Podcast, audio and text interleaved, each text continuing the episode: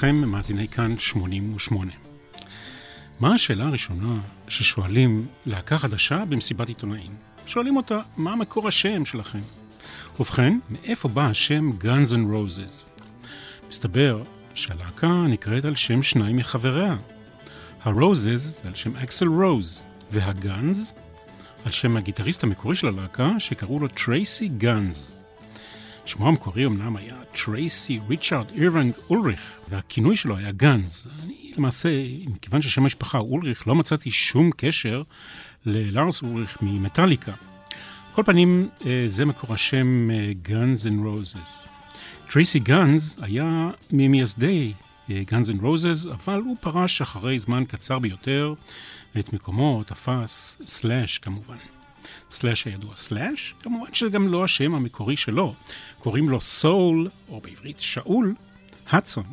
סול הדסון. הוא קרוי על שם סול סטיינברג, מאייר וצייר קריקטורות יהודי רומני אמריקני. זה כבר עונה על איזושהי שאלה ששאלתי בקבוצה של אה, אלבום לאי בודד. ממה שנאמר עד כה, כבר, כמובן כבר מבינים, מן הסתם, שאנחנו שטים הפעם עם Guns N' Roses לאי בודד. בחרתי באלבום הבכורה שלהם, שנקרא Appetite for Destruction, שיצא בשנת 1987. אני מנחם גרנית, אני מאחל לכולנו הפלגה נעימה, או כמו שגאנז אנד רוזס ממליצים, Welcome to the jungle. Welcome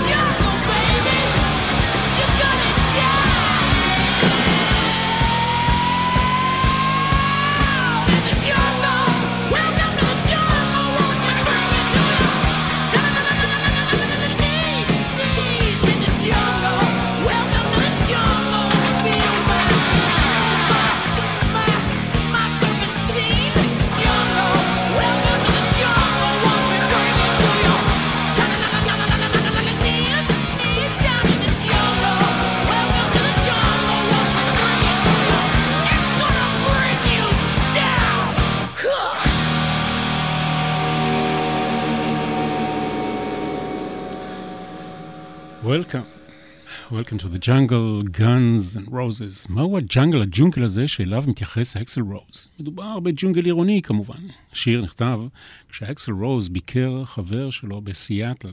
עיר גדולה, אבל לא גדולה כמו לוס אנג'לס, שבה פעלה הלהקה. השראה נוספת לשיר הזה קרתה בניו יורק, שבה אקסל רוז נתקל בהומלס מקומי, שצעק לעומתו, You know where you are? You're in the jungle, baby. You're gonna die. איך מקליטים אלבום בכורה וכמה זה עולה? זו השאלה שאני שואל, כן? התשובה אה, היא כזו, Appetite for Destruction עלה 370 אלף דולר. מי משלם? חברת התקליטים כמובן.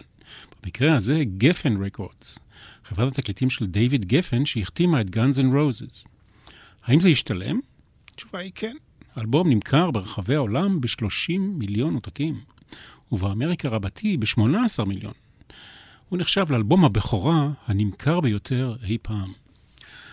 אז קודם כל, כותבים שירים, אחר כך אה, עושים חזרות, אה, במקרה שלנו, כמה שבועות. אחר כך, בחודש ינואר 1987, נכנסו חברי הלהקה לאולפן, סלאש חיפש סאונד מסוים לגיטרה שלו, הוא מצא אותו, בזכות נגינה על העתק של גיבסון לספול, לא לספול מקורי, אלא העתק, ומגביר מרשל. הקלטת התופים ארכה שישה ימים. המתופף, סטיבן אדלר, יהודי, ששמו המקורי מייקל קולטי, פוטר מהלהקה כמה שנים אחר כך, ב-1990, בגלל שהוא היה בחור להרואין. לצערי, אנחנו אה, ניתקל הרבה מאוד במילה הזאת, הרואין, לאורך התוכנית. אקסל רוז, מתוך רצון לפרפקציוניזם, הזמר, הסולן של הלהקה, הקליט כל שורה בשיר, בכל שיר בנפרד. לא שומעים את זה כמובן בתוצאה הסופית, אבל הגישה הזאת שלו הבריחה את חברי הלהקה האחרים מהאולפן בזמן שהוא ישב על כל שורה והקליט אותה. מה שהעריך כמובן משמעותית את זמן ההקלטה. השיר הבא בתור הוא It's So Easy. הוא נכתב על ידי דף מקאגן, נגן הבאס של הלהקה, וחברו ווסט ארקין. ווסט ארקין לא היה חבר בלהקה, הוא גם לא איתנו, לצערנו. הוא מת בגיל 36 ממנת יתר של סמים. בן למשפחה ממוצא יהודי שהיגרה מרוסיה לארצות הברית. שמו המקורי היה אהרון ווסט ארקין.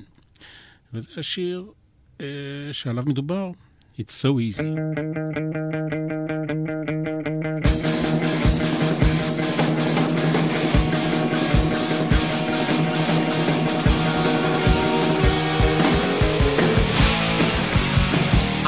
Sister in a Sunday dress.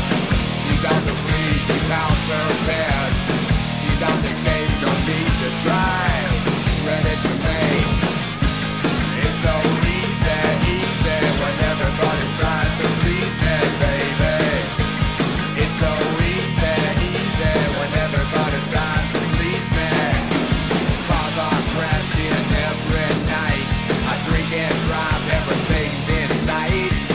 up by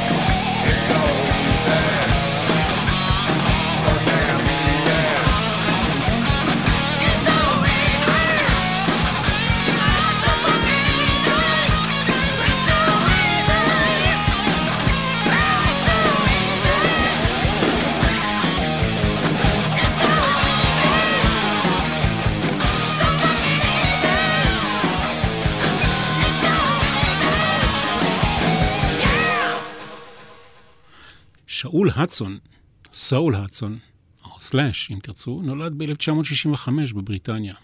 אמו, אפרו-אמריקנית, הייתה מעצבת תלבושות, ואביו היה מאייר. האימא עיצבה תלבושות בין השאר גם לדיוויד באוי, מסתבר. על פי עדויות שונות, אפילו ניהלה איתו רומן קטן. שאול, הלו הוא סלאש, אפילו זוכר איך דיוויד באוי כיסה אותו בשמיכה בביתו בלילה, לילה אחד, כשהוא הלך לישון. האבא של סלאש עבד כמאייר וגם עיצב עטיפות של אלבומים. הוא עיצב, בין השאר, אה, אלבומים, אה, עטיפות אלבומים לג'וני מיטשל ולניל יאנג. ההורים היגרו מאנגליה לאמריקה, יחד עם סלאש כמובן. הקשר של סלאש עם מוזיקה התחיל כשהוא uh, היה בן 14, הוא ניסה להתחיל עם נערה שהייתה קצת יותר מבוגרת ממנו. היא הזמינה אותו אליו הביתה, ומה קרה אצלה? הוא שמע אצלה לראשונה את האלבום רוקס של אירוספיט. פתאום המשיכה לחברה תפס מקום משני, והחוויה המוזיקלית מקום ראשון. הוא התחיל ללמוד לנגן גיטרה בס, כלי הנגינה הראשון שלו, שעליו הוא התחיל לנגן, היה גיטרת פלמנקו בעלת מיתר אחד שהוא קיבל מסבתו. אבל כבר בשיעור הראשון הוא החליט לעבור מבס לגיטרה, וזאת אחרי שהמורה שלו השמיע לו את Brown Sugar של הרולינג סטונס.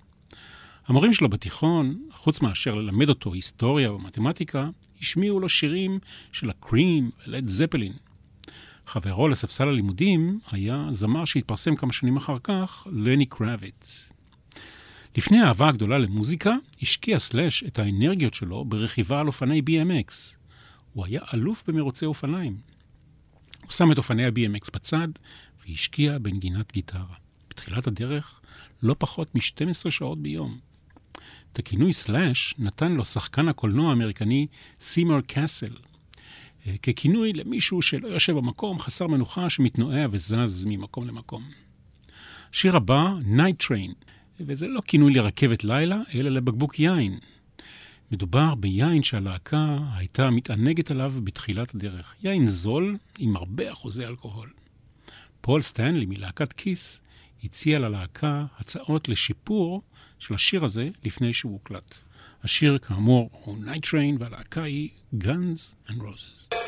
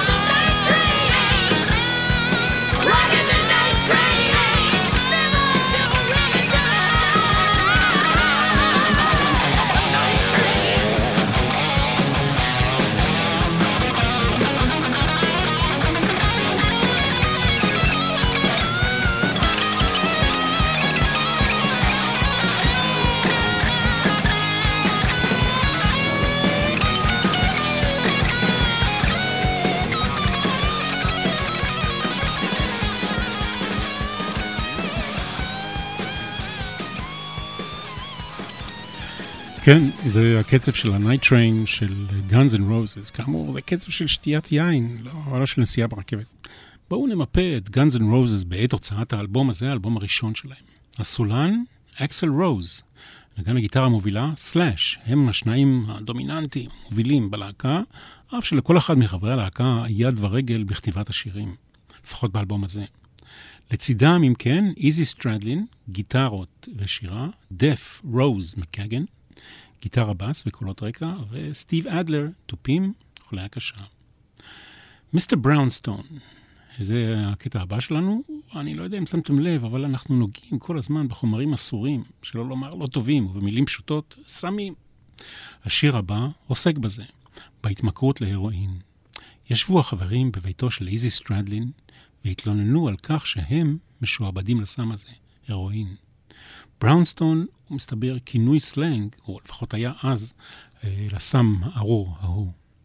המילים אה, נכתבו על אה, שקית של חנות מכולת מקומית. השקיות באמריקה הן כבר שנים רבות שקיות עשויות מנייר ממוחזר. זה ככה הערת אגב, כן? I used to do, אני אקרא לכם שורה או שתיים מתוך השיר הזה, I used to do a little bit, but a little bit wouldn't do. So the little bit got more and more. I just keep trying to get a little bit, said a little better than before. זה השורות הדומיננטיות בשיר מיסטר בראונסטון.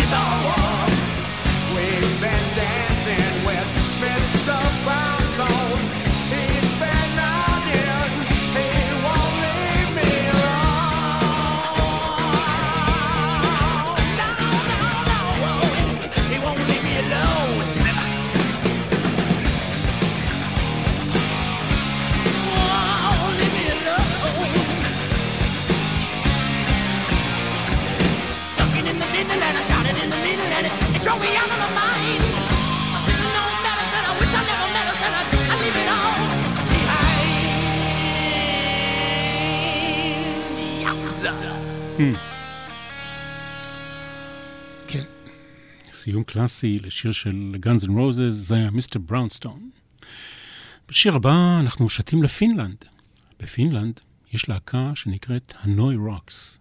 לא להתבלבל עם העיר הנוי, בירת וייטנאם, כן? זה הנוי אחרת.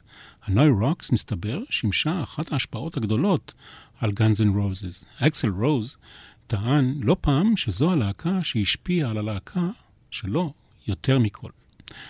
גיטריסט של הנוי רוקס, אנדי מקוי, טוען שהשיר הבא, שתכף נשמע, גנוב מכמה וכמה ריפים של שירים שונים שלהם. אחד מחברי הנוי רוקס גם מופיע בקליפ של השיר הבא. יש גם הטוענים להשפעה חזקה משני שירים של בלק סבת. על כל פנים, מכאן ומכאן יש השפעות מאוד אה, משמעותיות אה, מתחום הרוק הכבד, כמובן.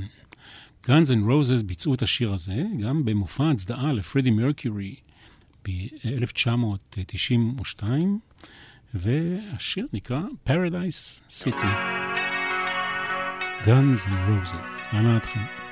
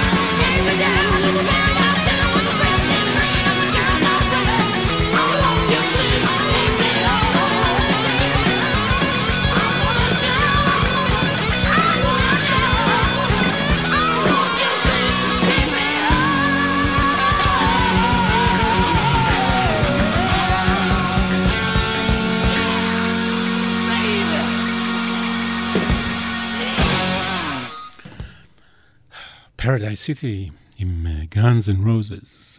מסתבר ששאול הדסון, סול הדסון, אה, מוכר יותר בשם סלאש, יש לו חיות מחמד, וביניהן לא פחות מ-20 נחשים. מקווה שהם לא ארסיים. עוד אה, פרט או שניים אה, מעניינים, למשל על אקסל רוז, לפני שהוא היה חבר בלהקה, היה חסר פרוטה, לא היה לו הרבה כסף בכיס, הוא התנדב להשתתף בניסוי של, ניסוי רפואי של אוניברסיטת UCLA. בניסוי הזה הוא היה צריך לעשן סיגריות. ועל הניסוי הזה הוא קיבל 8 דולר. אני לא יודע אם על כל סיגריה, כן? אבל סך הכל 8 דולר על הדבר הזה. גאנז אנד רוזס, מסתבר, החליפו הרכבים הרבה מאוד פעמים, החליפו חברים בהרכב, כן? מסתבר 22 פעמים מיום הקמתם ב-1985 ועד uh, עצם היום הזה. אנחנו, uh, אתם ואני, אלי בודד, יחד עם Guns N' Roses ו-Appetite for Destruction, אלבום הבכורה של, שלהם מ-1987. שיר הבא, מי מישל. מי היא מישל? ובכן, בואו נגדיר אותה כחברה של הלהקה, כן, בלי להיכנס לדקויות. מישל יאנג קראו לה, ומישל יאנג ואקסל רוז ישבו uh, ערב אחד יחד במכוניתו של אקסל רוז, כשלפתע בקע ממקלט הרדיו השיר Your Song של אלטון ג'ון. מישל שחררה להעביר משאלה. הייתי רוצה שמישהו יכתוב גם עליי שיר. אקסל רוז הרים את הכפפה וכתב שיר רומנטי בנוסח הבלדה של אלטון ג'ון. אלא שהגרסה הראשונה לא הייתה טובה, או יותר נכון, לא התאימה למציאות חייה של אותה מישל. רקח אקסל שיר חדש, שבו סופר על היותה של מישל מכורה לסמים, על כך שאימא שלה כבר אינה בין החיים, על כך שאביה מתפרנס מעבודה בתעשיית הפורנוגרפיה. הסוף הוא סוף טוב, לפחות מבחינתה של מישל. היא פרסה כנפיים בדרך לפרק חדש בחיים, הרחק מהסמים, המוות והפורנוגרפיה. את שמה של מישל יאנג תוכלו למצוא על גב עטיפת התקליט, אם יש לכם את העטיפה, כמובן. זוהי מאי מישל.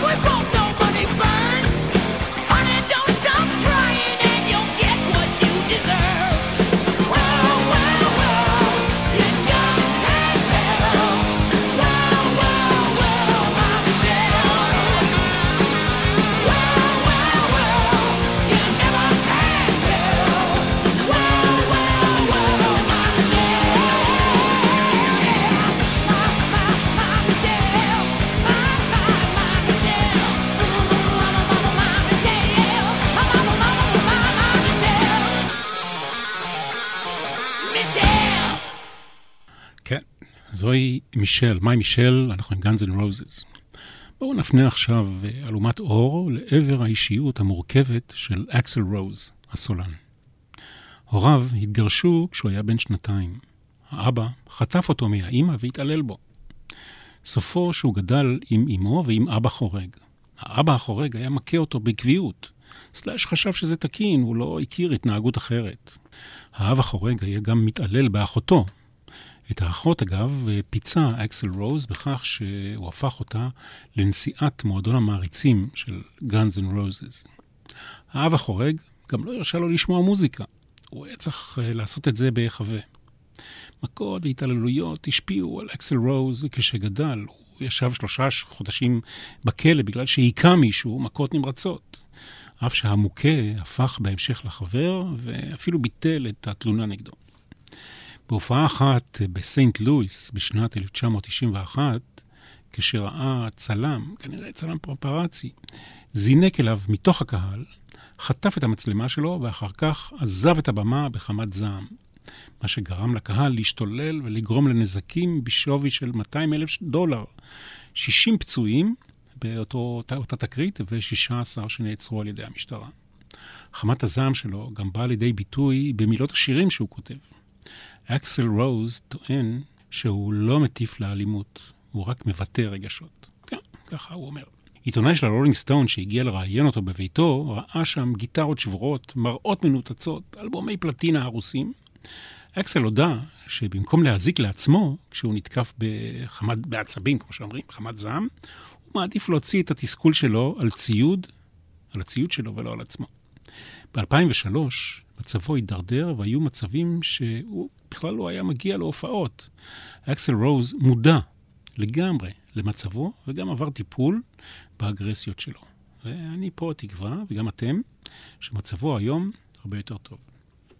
ועכשיו, זה הזמן להירגע עם uh, השיר הידוע ביותר באלבום, ואחד הלהיטים הגדולים בעולם הרוק בכלל.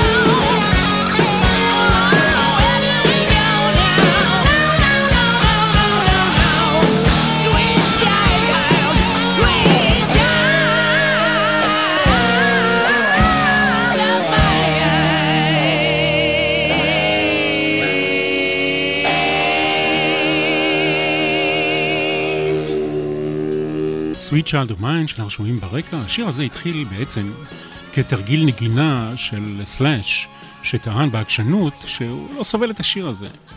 התרגיל בנגינה הפך תוך חצי שעה לשיר עם פזמון. החברים האחרים הוסיפו אקורדים ותפקידים, אקסל רוז כתב מילים. השיר מוקדש למי שהייתה חברתו באותם הימים, ארין אברלי, שהיא בתו של דון אברלי, מה-Everly Brothers. עכשיו אתם גם מבינים, אה, אני מניח, למה, למה פרסמתי את התמונה של האבא, דון אברלי, בקבוצה אלבום לאי בודד בפייסבוק. אתם עדיין מוזמנים להצטרף. אקסל רוז טוען שההשראה למילים אה, קיבל מלנרד סקינרד. עכשיו אנחנו מגיעים לפרק רגיש שנקרא לו השפעות מוזיקליות. בשנת 2015 התפרסמה ידיעה באחד מאתרי האינטרנט באוסטרליה, שמספרת על אה, דמיון רב בין השיר הזה, Sweet Child of Mine, לבין השיר אה, של להקה אוסטרלית שנקראת Australian Crawl, שיר שהתפרסם בשנת 1981, כלומר, כמה שנים טובות לפני שהשיר של Guns N' Roses יצא. שיר של Australian Crawl נקרא Unpublished Critics, ואני אתן לכם לשמוע קצת ממנו, כדי שתביעו את דעתכם.